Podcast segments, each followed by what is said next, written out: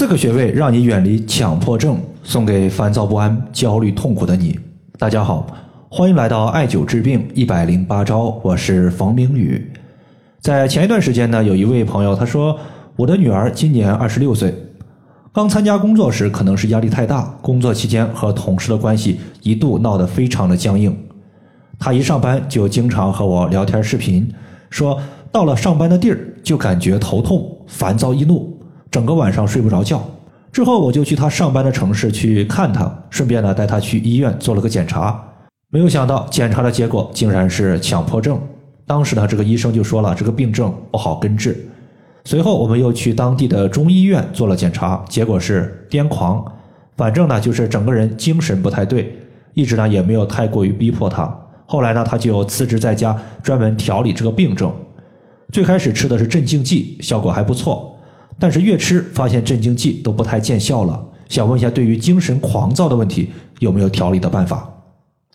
其实呢对于精神方面的病症，无论你是用中医调节还是西医调节，它的整体效果呀都是不太好治的。其实这个患者呀26岁，他的表现其实不算太严重，强迫性的行为不太明显。比如说在去年夏天的时候啊，我就碰到过一个患者，他的强迫症就是强迫自己每天数数，并且呢把自己关在家里边，不愿意接触陌生人，他的一个强迫行为就非常明显。其实对于这类有强迫行为的患者，他可能还伴随有精神的烦躁不安、焦虑等一系列问题。这种情况呢，我们一般是从疏肝来调。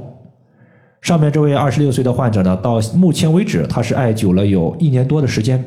期间呢他的母亲也一直在对他做精神上的一个疏导。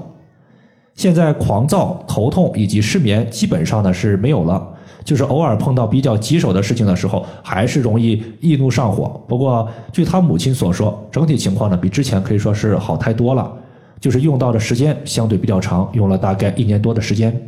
在这1年多的时间之中呢，他用到的穴位其实呢也多次做过调整，但是有4个穴位一直没有变动过，就是调治他的一个主要穴位，包括百会穴、风池穴、内关穴以及太冲穴。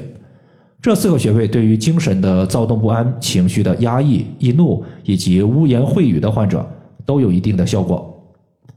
首先呢，咱们针对他的一个舌苔来看一下，他的舌尖以及舌头两侧都是偏红的，大眼一看就能发现有很多非常明显的小红点。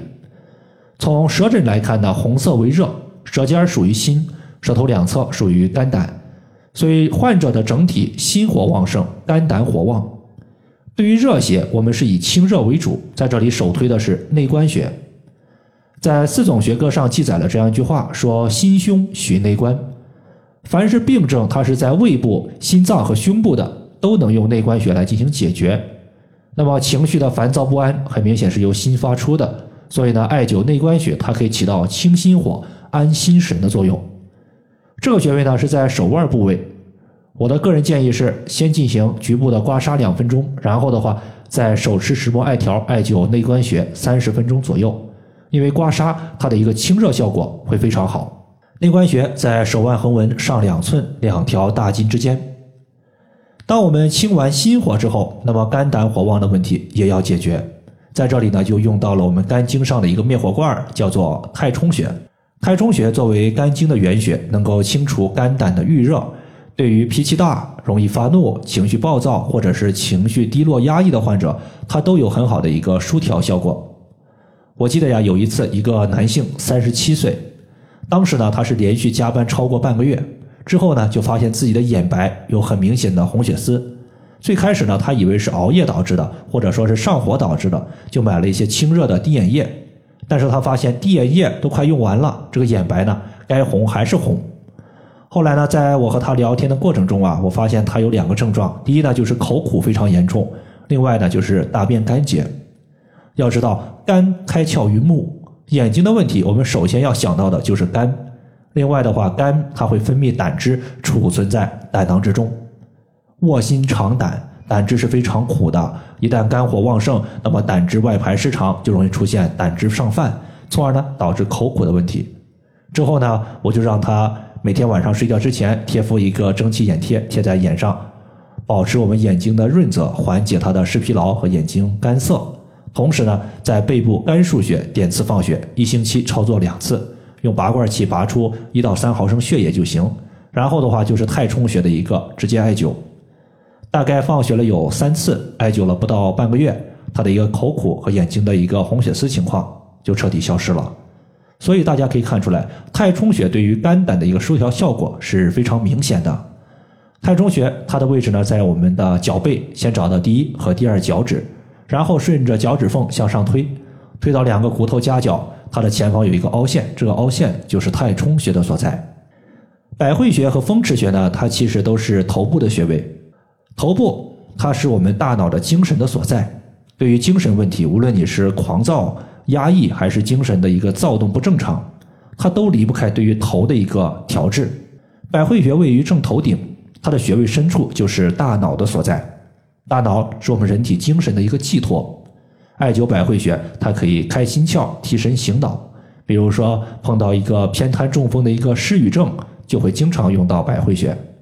另外呢，百会穴它在正头顶这个地方是有头发的，所以大家在艾灸百会穴的时候，一定要控制好我们艾条的一个距离和温度，不要一不小心把头发给烧焦了，那就不合适了。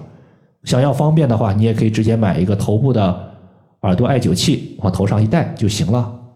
百会穴呢，除了可以调治精神类的疾病之外呢，也有很强的一个扶阳气的效果。比如说身体的四肢特别的冰凉，这个时候就能用百会穴。或者呢，当我们出现胃下垂、子宫脱垂这些脏器下垂所导致的病症时，通过艾灸百会穴增加阳气对于脏器的托举能力，使我们的脏器恢复到之前正常的位置，效果也是非常明显的。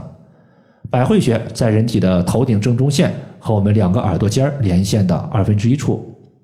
最后的话就是风池穴，它是我们脑后的一个穴位。对于风池穴，大家记住一点，就是风池穴所在的位置是我们气血供给的通道，尤其是气血由身体向头部供给的通道。你像眼睛的干涩、视力的下降、脑鸣、耳鸣、记忆力下降、高血压，这些问题它都和风池穴的通道是否通畅有直接关系。比如说在上个星期，有一个学员一到晚上经常头晕，最开始呢，他以为是贫血，就去医院做了一个检查，发现呀没有贫血问题。之后我就让他艾灸了百会穴、风池穴和腹部的关元穴，并且在风池穴所在的颈椎进行刮痧。刮痧当天他就感觉头晕有所减轻，1周之后他的头晕情况就没有再出现过。所以他的晕其实就是风池穴所在的一个供血通道被淤堵了。风池穴我们先刮痧后艾灸，除了可以疏通大脑的一个供血之外，风池穴还属于胆经，能够疏调肝胆之气，避免肝郁所导致的压抑，或者说肝火过旺导致的一个精神暴躁。风池穴它是在脑后，如果有人帮你艾灸的话，你直接往那一趴就可以了。如果没有人帮忙艾灸，你可以买一个眼部的艾灸罐，直接反着戴，也勉强能够艾灸到风池穴，算是一个不是方法的方法。风池穴我们在找的时候呢，先找到我们的耳垂，顺着耳垂画一条横线。那么这条横线呢，在我们的后头骨下方啊，有2条大筋，那么2条大筋的外侧缘有2个凹陷，这2个凹陷就是风池穴的所在。以上的话就是我们今天针对强迫症、烦躁不安、焦虑这些情况的一个调治，就和大家分享这么多。如果大家还有所不明白的，可以关注我的公众账号冯明宇艾灸，姓冯的冯，名字的名，下雨的雨。感谢大家的收听，我们下期节目再见。